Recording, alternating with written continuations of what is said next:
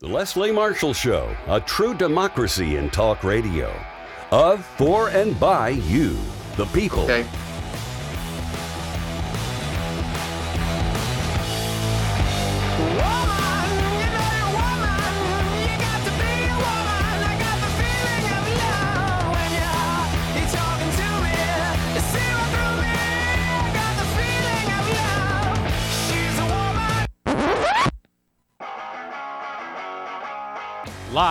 Our nation's capital, it's Deadline DC with Brad Bannon.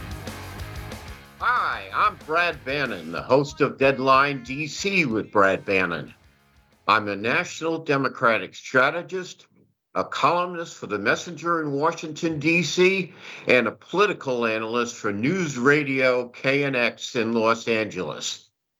My company, Bannon Communications Research, polls for progressive issue groups, labor unions, uh, and Democrats. Mondays on Deadline DC, I talk to the people and players behind the politics and policies that drive our great nation forward. Uh, this week on Deadline DC, we have a very good show and some great guests. In the first half hour, our guest is Sarah Jones, who is the editor in chief of Politicus USA. Uh, we're going to talk about uh, Donald Trump's uh, fascist tropes, which are really getting awful, very awful. Then in the second half hour, Tim Zenk, managing partner of Earth Finance, uh, recaps the proceedings and results of the COP28 climate change conference in Dubai. Also with us today is Mark Grimaldi, our crack executive producer, who's here to make sure the trains run on time and the show stays online. Before we bring on our first guest, we're going to play this clip a clip from Donald Trump campaigning in New Hampshire over the weekend. And I hope you're sitting down because this clip is pretty horrifying.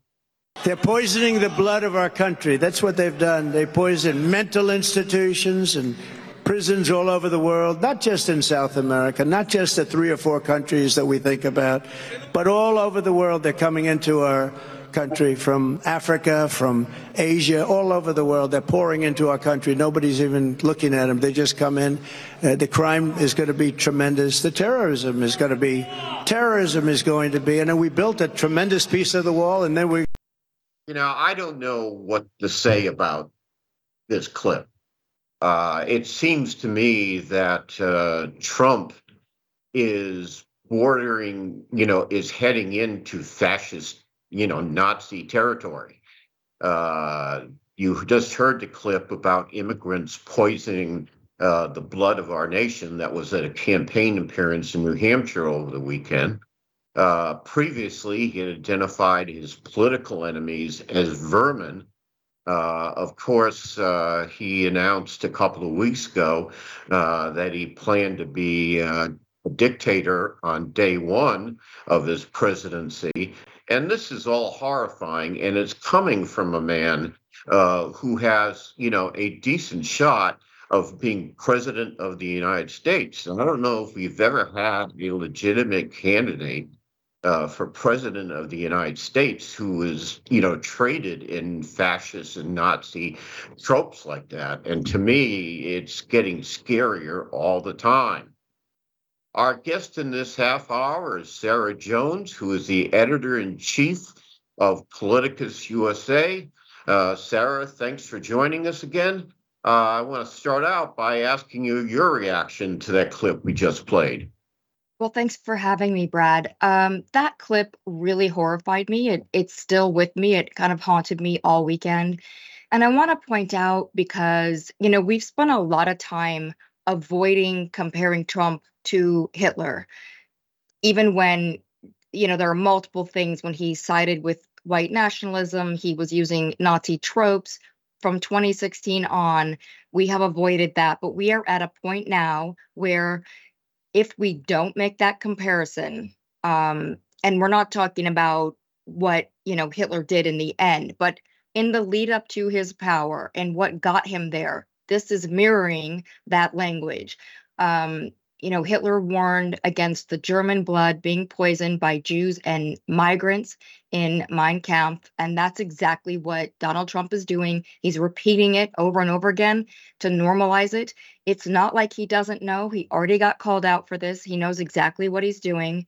Because um, just as you pointed out, he said um, just a month or two ago, called all of his appoint- opponents vermin. Uh, and I would like to point out that Hitler and Mussolini both compared their enemies to rodents in their rise to power. So, what we need to equate this language with is a rise to power. And that's what Trump is doing. I think he knows he has no other path to get back into the White House. And so he's getting more and more desperate. What is making this so dangerous, though, is that, as you pointed out, he's a legitimate candidate. He's he's um, polling at the top, way top of everyone else in his party.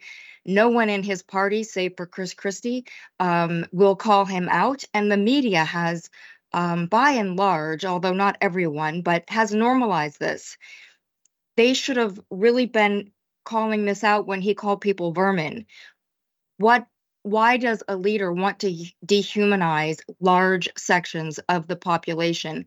It's because you attack democracy by attacking anyone who supports it. So you use words, and we saw this with Hitler, Marxists attacking labor unions, attacking the left, attacking attacking, you know, suspected socialists and communists. All of that um, is what Hitler did in his rise to power. We see Trump doing that too. And that is all an attack on democracy. So everyone who's thinking, well, I'm not in those lists, you know, most of us actually aren't in those lists, but we are according to Trump. So I would ask everyone who's listening who doesn't think this is that bad, where is this going? He's not even in power yet. What does he do when he has power? And I think we're seeing some of that in what he what Republicans are eyeing up for him in terms of the border because they want to give, you know, take give the president the right to withhold asylum completely. And all of that is leading up to um I think a lot of violence. It's paving the way for it.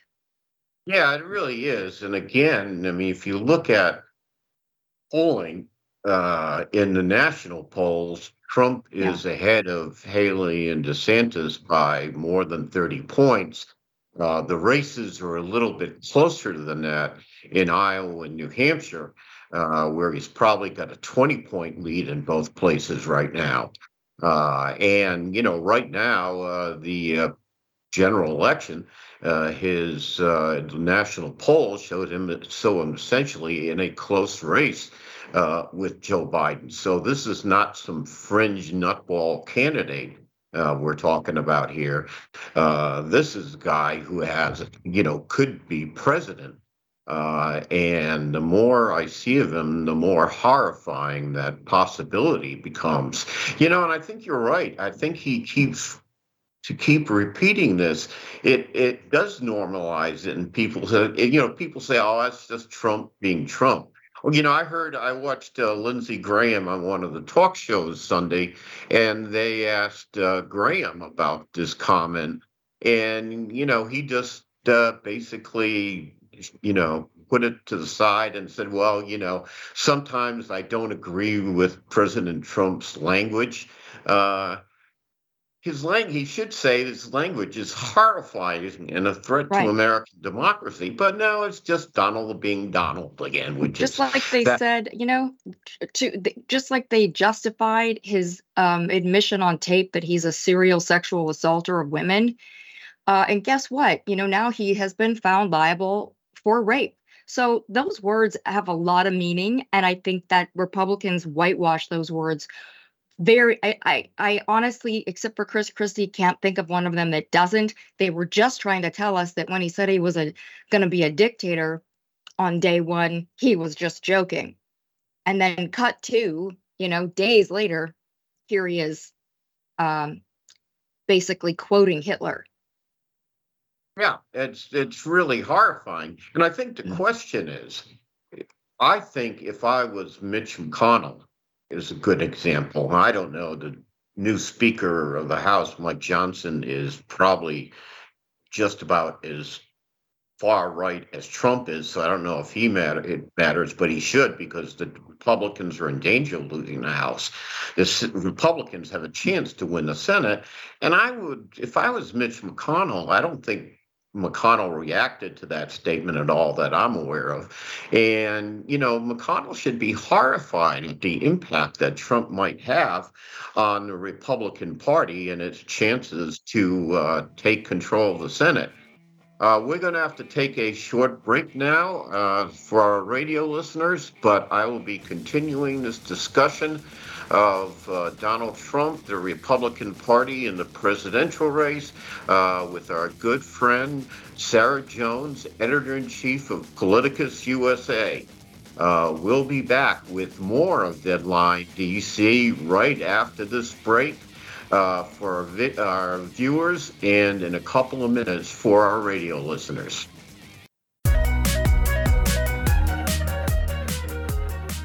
Welcome back Deadline DC with Brad Bannon. Our guest in this half hour is Sarah Jones, editor in chief of Politicus USA. Uh, please check out politicususa.com. I hope I got the website right. Uh, and I just want to make special mention to our radio listeners uh, that if you'd like to watch Deadline DC as well as listen to it, uh, you can do it uh, at twitter.com front slash Brad Bannon, on facebook.com front slash Deadline DC with Brad Bannon, or on YouTube at youtube.com Deadline DC.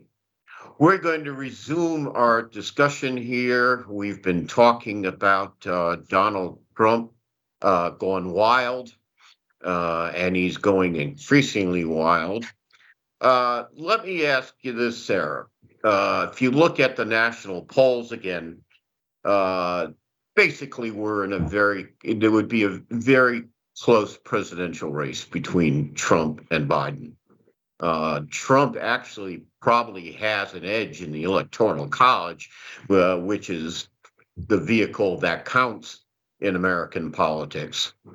And the question is, uh, can somebody like Donald Trump, who's so horrifying uh, and and is increasingly horrifying, uh, actually win a second term? In your opinion, beat Joe Biden? Well, I want to preface this by saying that anything is possible, right? We saw that in 2016, and we're also seeing um, Republicans align themselves with Putin and in terms of his uh, war of aggression against Ukraine. And, you know, I keep asking, um, what are they getting in return for this alignment? Is it just that they hate Joe Biden so much that they want to undermine uh, Western democracy because of it? I don't think so, because in 2016, they weren't running against Joe Biden. And we they began to change change their platform to be more anti-Ukraine in 2016 um, at Donald Trump's campaign's behest. So I I think we can't underestimate the power that Russia has. Uh, not to come in and hack our elections, although we know that they have um, gotten into our election information, our voting rolls, but but rather to exploit these already existing um, divides. And so when I remember that that the power they have of doing that, and I kind of see some of that going on in the um, Israel uh, Gaza situation. Um, obviously, people have a lot of strong feelings in both directions, but I'm seeing that raised to such a level online that it brings to mind to me that we were so easily manipulated, and we have been many times, especially online, um, by rogue actors wanting to exploit these divisions. So, could he win again? Of course, he can. You know, he's got a lot of help. Um, he has the help of the Kremlin, and they have a lot of power. Um, at least online, they do, and most Americans are online. So, yeah, I think he can win again. I I don't think right now. Um, and uh, Trump used uh, Putin. Putin as a character reference uh, recently. Yes. Yeah, he did. He um, he cited Putin as his way to criticize Joe Biden and saying Putin says that you know with Joe Biden in charge, um, it just proves that Western democracy doesn't work. Which, of course, you know, what a statement when that's his entire purpose, and that's why he supports Donald Trump because he knows Donald Trump undermines uh, the West, and that's Putin's goal. So every time I, you know, I have anyone ask me, can he win again? Yes. I think we would be fools if we don't always prepare for um, what doesn't seem possible at this point because it happened before. And I would also like to throw in here really quickly, if you could indulge me in this, I'm changing the topic just, but it's kind of the same thing. I want to remind everyone that days before the Capitol riot, um, Trump's top general, uh, Mark Milley, he reportedly warned people that America was facing um, its Reichstag moment because Trump was preaching the gospel of the Fuhrer with his stolen election lies. And so this isn't new. What we're seeing from Trump, the this, you know, copying Hitler's language, um, this isn't new. He hasn't been doing it in public maybe so much as he has as he started doing now. But the people who worked with him saw it. Yeah. Let's uh, move on here. Uh, this week for the Messenger, I wrote a column about uh, military aid to Ukraine uh, and Israel. Um, Speaker Michael Johnson, the Republican uh, majority uh, Senate Speaker, uh, adjourned the House without taking an action on a bill uh, to aid Ukraine and Israel, but he did find time to begin an impeachment inquiry against President Biden, which I think is an indication of the Sorry about that. This is uh, Mark Grimaldi, the producer. I think Brad just had an issue with his camera. Um, just you know, talking about the Ukraine aid, you know, and how Republicans are trying to leverage the aid to Ukraine and Israel by pushing through these, um, you know, horrific immigration policies or anti-immigration policies, where basically they're trying to set up so that if Trump is president, he can have unilateral control over our immigration policies.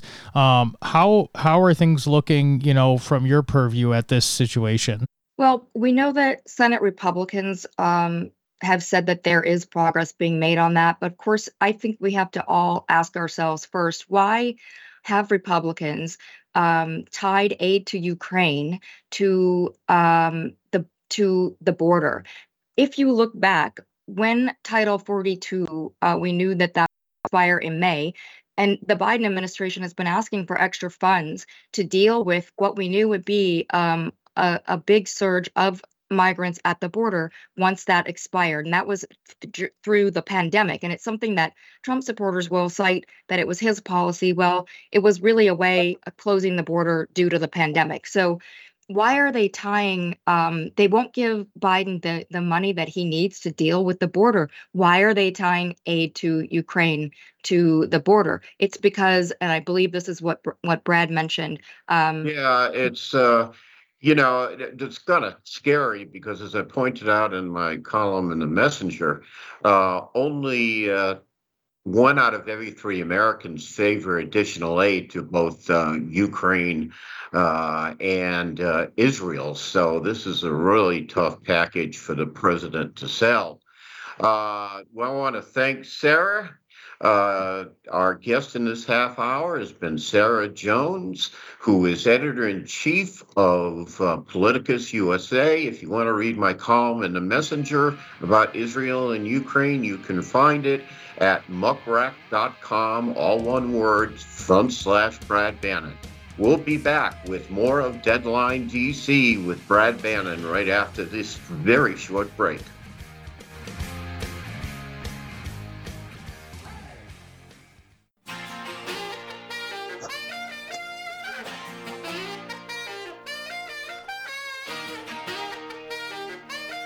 Welcome back to Deadline DC with Brad Bannon.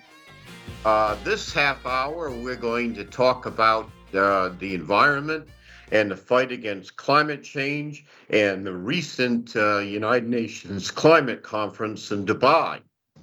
Our guest in this half hour will be Tim Zenk, uh, who's been with us before. Uh, but before we bring on Tim, we're going to play this clip uh, from the United Nations Secretary General Antonio Guterres, uh, who talks about the uh, climate crisis. We are in a race against time. As I said at the opening of COP28, our planet is minutes to midnight for the 1.5 degree limit, and the clock keeps ticking. A central aspect, in my opinion, of the success of the COP would be for the COP to reach a consensus on the need to phase out fossil fuels in line with a time framework that is in line with the 1.5 degree. We can't keep kicking the can down the road. We are out of the road and almost out of time. That was United Nations Secretary General Antonio Guterres uh, we're going to talk about the uh, COP28 and uh, climate change conference uh, that occurred last week in Dubai. Uh, we are going to talk about uh, President Biden's initiatives to fight climate change and improve the environment. our guest in this half hour is Tim Zenk. He is the managing partner of Earth Finance and leader of the company's public policy and re- renewable fuel teams. Uh, uh, Earth Finance is a corporate strategy and climate investing firm. If you want to learn more about Tim, his Twitter handle is Green Crude, all one word. Tim, welcome back to Deadline DC with Brad Bannon. It's a, special, it's a pleasure to have you back. Great to be with you, Brad. Okay, let's start with the uh, COP28 uh, climate conference in Dubai last week. Uh, I've heard mixed reviews of the outcome of the conference. Uh, the big thing they seem to have accomplished is they've actually they actually agreed to language that will uh, call for the phase out of the use of fossil fuel. Uh, the problem is there's really no hardcore uh, enforcement mechanisms. But anyway, tell me what you th- you thought of the climate change conference.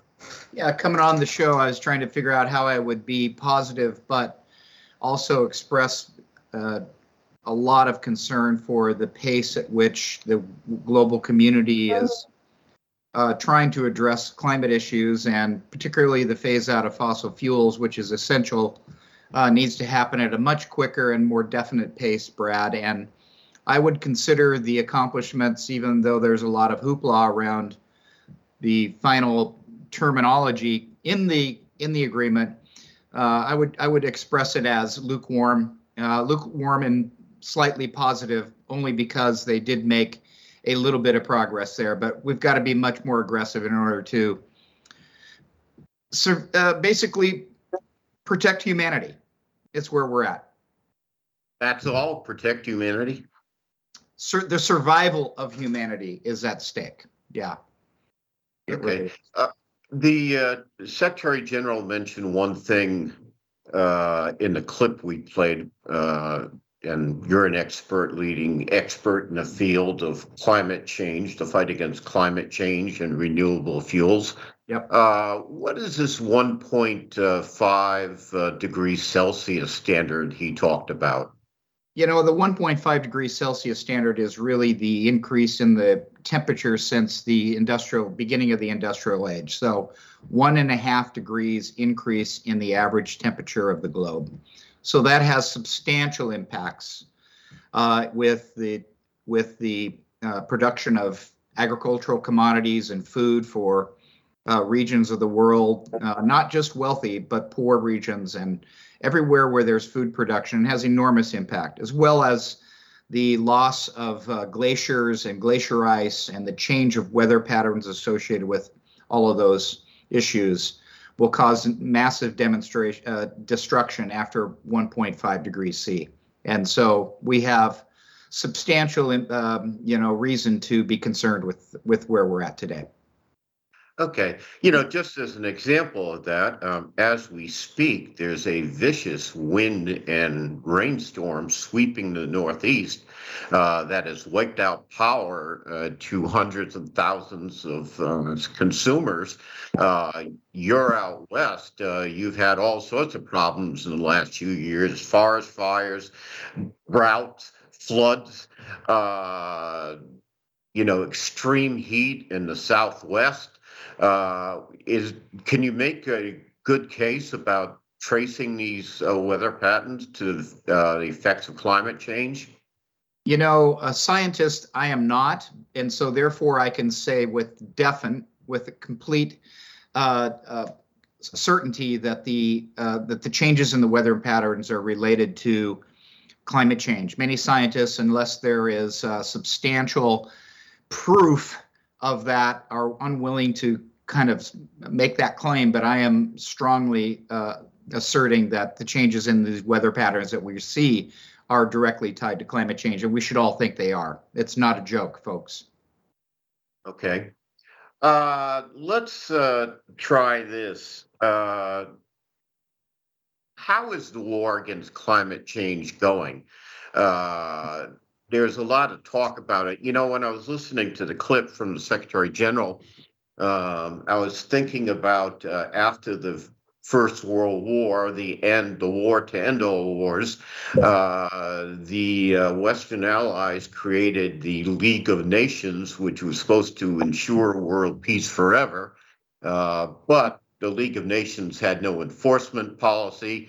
And of course, in 21 years, uh, Hitler invaded uh, Czechoslovakia and Poland uh, starting World War II. Uh, is this going to be any different? Good question. Good question, Brad. You know, industrialized nations in the United States, particularly, have a great deal of ownership in the cause of climate change. It has been the Industrial Revolution led by the Western nations that resulted in changes to the climate. We have the most uh, economic incentive to make the change as fast as possible for the next industrial revolution, which will be with clean energy. So we have an economic as well as social obligation to make this happen as fast as possible so that we maintain our economic uh, you know certainty in these in the western nations but also to ease the impacts of climate so i would say the answer is those industrial nations that need to decarbonize need to do so at higher pace, quicker, and um, you know the rest of the world will lag. We should just realize that, which is the reason the, um, that the industrialized nations of the world have to do it. We have to take the leadership role, as we always do, and show the rest of the world it can be done.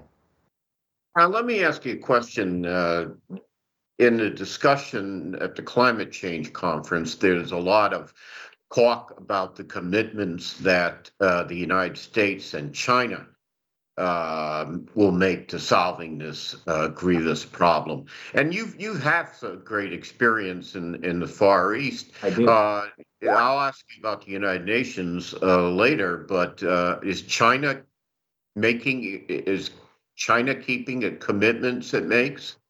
You know, um, there's a lot of debate about that. I would say that China is producing, uh, implementing uh, solar and wind at a much more rapid pace than the West is. Uh, are they doing it fast enough? No. Are they ceding or reducing the amount of uh, fossil energy that they are also consuming to keep their economies going? No.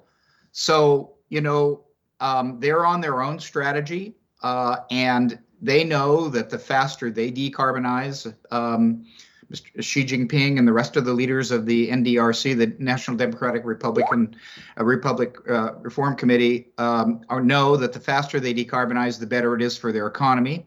Uh, but they've got to. I'm going to stop you there, Tim, because we got we got to take a short break.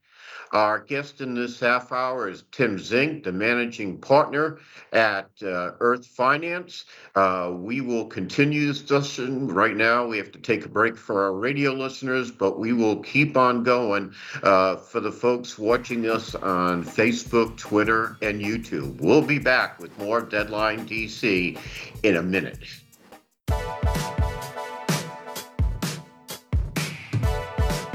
Welcome back to Deadline DC with Brad Bannon. My guest in this half hour is Tim Zenk, who is the managing partner of Earth Finance. Uh, Tim is the uh, leader, uh, besides being managing director, he is the leader of the public policy and renewable fuel, renewable fuel teams at uh, Clean uh, that Earth Finance. Tim, why don't you tell me a little bit about what Earth Finance is and does? Yeah, well, Earth, Earth Finance really focuses in on both establishing the policy platforms that you need to introduce renewable fuels and renewable um, uh, products like wind and solar and hydrogen, uh, as well as develop uh, financing mechanisms to build those kinds of projects, accessing government resources as well as private equity. Okay. Uh, let's, uh, before we uh, took a break, I asked you about uh, China, China's commitment uh, to uh, fighting climate change. What about the United States commitment to fighting climate change? You know, the this administration, the Biden administration, has been extremely aggressive, and we're all very thankful for President Biden's leadership and his efforts to rally the Congress to pass the IRA and and the and, and the infrastructure bills that are were essential to really putting wash, the U.S. back in the game of of addressing and decarbonizing our country and maintaining our competitiveness. People in labor need to hear me. We are doing this to maintain our competitiveness and our global leadership. That's why we're doing this, right? It's not just about climate change. So, uh, this administration has been the leader in establishing and reestablishing the U.S. interest in that.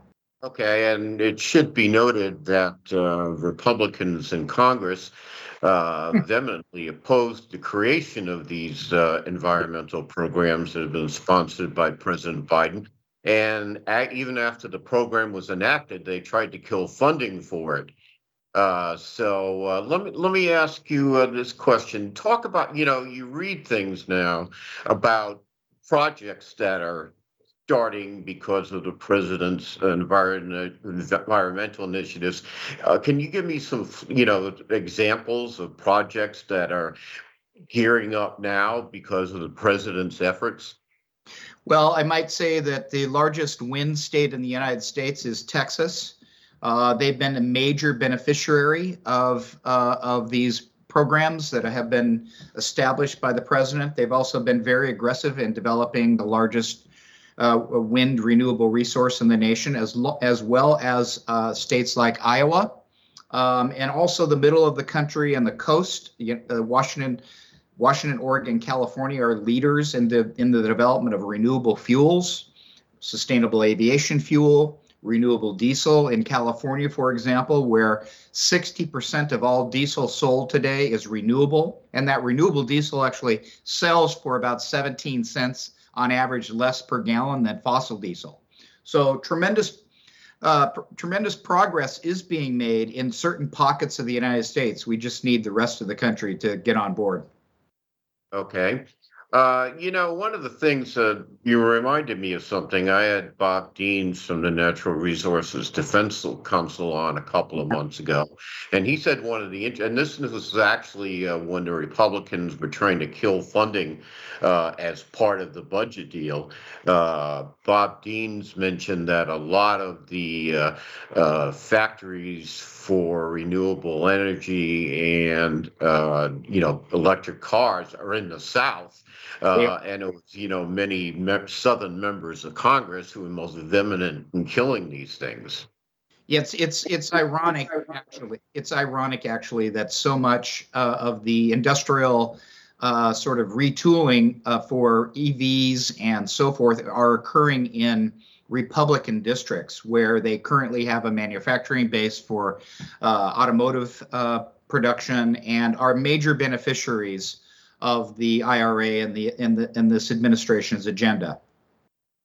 Okay, let me ask you. Uh, besides being an expert uh, in environmental policy, you're also a longtime uh, political strategist. Hmm. Uh, how much of an issue uh, is climate change going to be in the uh, 2024 presidential election? Is this something that uh, Joe Biden can use uh, to renew his fortunes in a what looks to be a very competitive race against Donald Trump? I, I hope I hope so, and I believe that climate change is one of those things that will be at the top of the agenda for this presidential cycle again. First, the first time it was at the one of the top issues was the last uh, time, thanks to Governor Jay Inslee, who brought it to the, you know, brought it to the primary, and the Democrats discussed climate for, uh, you know, most of the entire um, presidential campaign. And I believe this time it provides a real uh, black and white example of the difference between Joe Biden administration and a Donald Trump administration who would do nothing uh, to help modernize the country and address climate climate change.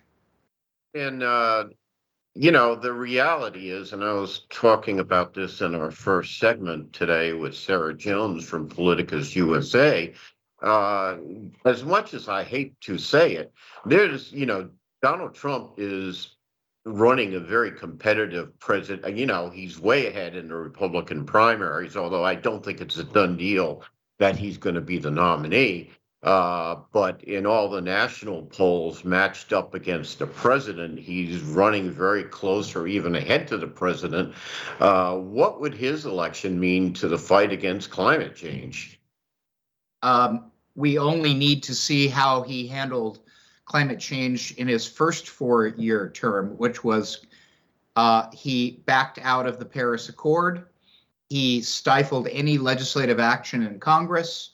He eliminated programs at the Department of Energy, the U.S. Department of Agriculture for farmers, uh, the U.S. Forest Service, every agency that he could get his hands on to completely eliminate their initiatives around addressing climate and helping people make the transition, he did. So that's exactly what he would do again, and he will probably be double down and be even more aggressive uh, at, uh, at at trying to stifle action around these things. And major states like Texas and Iowa would, would be major, major, uh, get uh, have major economic uh, impacts associated with that. Now, uh, if you look at the uh, states, the battle, so-called battleground states, uh, Pennsylvania, Yep. Michigan are two very good examples.